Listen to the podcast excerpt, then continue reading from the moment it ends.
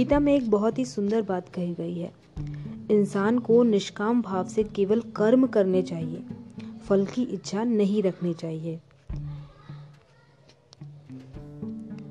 गीता में लिखा है कर्मण्येणा विधारस्ते माँ फलेशु कदाचन, माँ कर्म फल हेतु भूर्महा ते सड़ोगस्त कर्मणि। यानी कि इंसान अगर फल की इच्छा रखते हुए कर्म करेगा तो कर्म का फल मिले या नहीं, ये ज़रूरी नहीं है। लेकिन सिर्फ़ वो निष्फल होकर अपना कर्म करते रहे तो फल उसे अवश्य ही मिलेगा। दोस्तों, गीता हमारे जीवन में बहुत महत्वपूर्ण स्थान रखती है। ये बहुत ही पवित्र ग्रंथ है और विश्व भर में प्रसिद्ध है। इसमें श्री कृष्ण अर्जुन को उपदेश देते हैं महाभारत के युद्ध के दौरान। वैसे तो हमने कहीं ना कहीं महाभारत को अवश्य सुना है, लेकिन कहते हैं कि गीता सुनने का हमारे जीवन में बहुत ही मूल्य है। पर क्या हम गीता को समझ पाते हैं? बहुत सारे भाई और बहनों का ये कहना है कि गीता में जो लिखी हुई बात है, क्या हम उसका अर्थ समझ पाते हैं? हर उस बात का अर्थ समझ सकते हैं। लेकिन भगवान ही कहते हैं कि अगर डेली गीता पढ़ी जाए तो तुम्हारे कर्म अपने आप हाँ ही अच्छे हो जाएँगे। चलिए इसी बात को समझने के लिए एक बहुत ही सुंदर और खूबसूरत सी कहानी को आज मैं आपको बताती हूँ। नमस्कार दोस्तों, मेरा नाम है आभा और आप सुन रहे हैं मेरा पॉडकास्ट तो आज की इस स्टोरी में हम सुनेंगे भगवत गीता की कहानी। यानी कि यह श्रीमद् भगवत गीता की कहानी है और बहुत ही शिक्षाप्रद कहानियों में से एक है। उम्मीद करती हूँ कि यह कहानी पढ़कर आपको बहुत आनंद आएगा। तो चलिए इस कहानी को शुरू करते हैं। एक बार गाँव में एक बूढ़ा अपने पोते के साथ रहता था।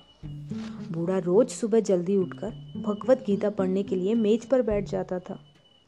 उनका पोता दादाजी का प्रशंसा करता था और अपने दादाजी जैसा बनना चाहता था।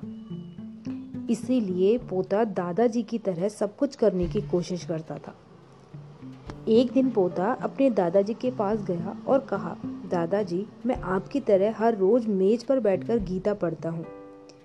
लेकिन मैं इसे ज़्यादातर समझ नहीं पाता हूँ।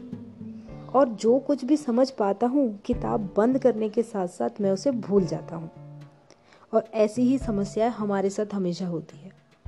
अगर मैं जो पढ़ता हूँ, उसे भूल जाता हूँ तो भगवत गीता पढ़ने से मुझे क्या लाभ होता है?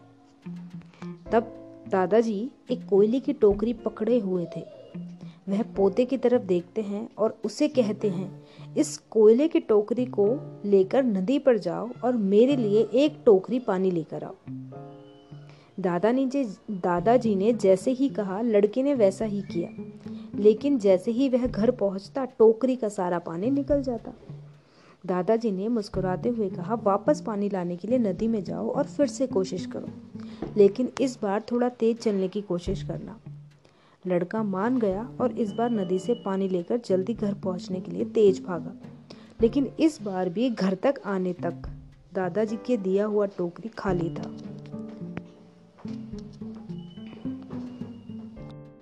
दादाजी ने फिर कोशिश करने को कहा, लेकिन हर बार रास्ते में टोकरी से पानी निकल जाता और टोकरी खाली हो जाती। लड़का थक गया और अपने दादाजी को बोला, दूर नदी से टोकरी में पानी लाना असंभव है। मैं आपके लिए पानी से भरी बाल्टी लेकर आ सकता हूँ, लेकिन इस टोकरी को नहीं लेकर आ सकता।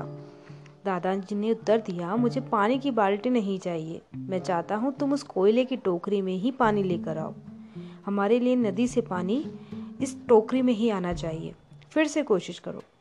लड़का जानता था कि यह असंभव है, लेकिन उसने अपने दादाजी की बात मानी और फिर से कोशिश की। इस बार लड़का जितनी जल्दी हो सके दौड़ा, लेकिन फिर से टोकरी खाली थी। लड़का थक गया और उसने अपने दादाजी को कहा, दादाजी, इस टोकरी से नदी में से पानी लाना हमारे लिए असंभव है। दादाजी ने उत्तर दिया, तुमको लगता है कि यह असंभव है? लेकिन जरा टोकरी को देखो। लड़के ने टोकरी की ओर देखा। टोकरी बहुत ही साफ़ सुथरी दिख रही थी। उसने देखा टोकरी से कोयले के सारे दाग हट गए हैं। अब कोयले की टोकरी अंदर और बाहर से दोनों तरफ़ से बिल्कुल साफ़ हो चुकी थी। दादाजी ने कहा, तुमने देखा कि टोकरी अब सारे दाग मुक्त हो गई है। जब आप भगवत गीता पढ़ते हैं, तब भी ऐसा ही होता है। तुम जो पढ़ते हो, उसे तुम समझ या याद नहीं रख पा सकते, लेकिन यह शब्द तुमको अंदर और बाहर से बिल्कुल बदल देते हैं। दोस्तों, कहानी बहुत ही अच्छी सीख देती है। कि भगवत गीता पढ़कर आप उसे याद ना रख पाए तो कोई बात नहीं। लेकिन सिर्फ़ उसका स्मरण करना, उसका सुनना ही आपके जीवन को एक अच्छे पद पर लेकर जा सकता है। उम्मीद करते हैं यह कहानी आपको पसंद आई होगी। धन्यवाद।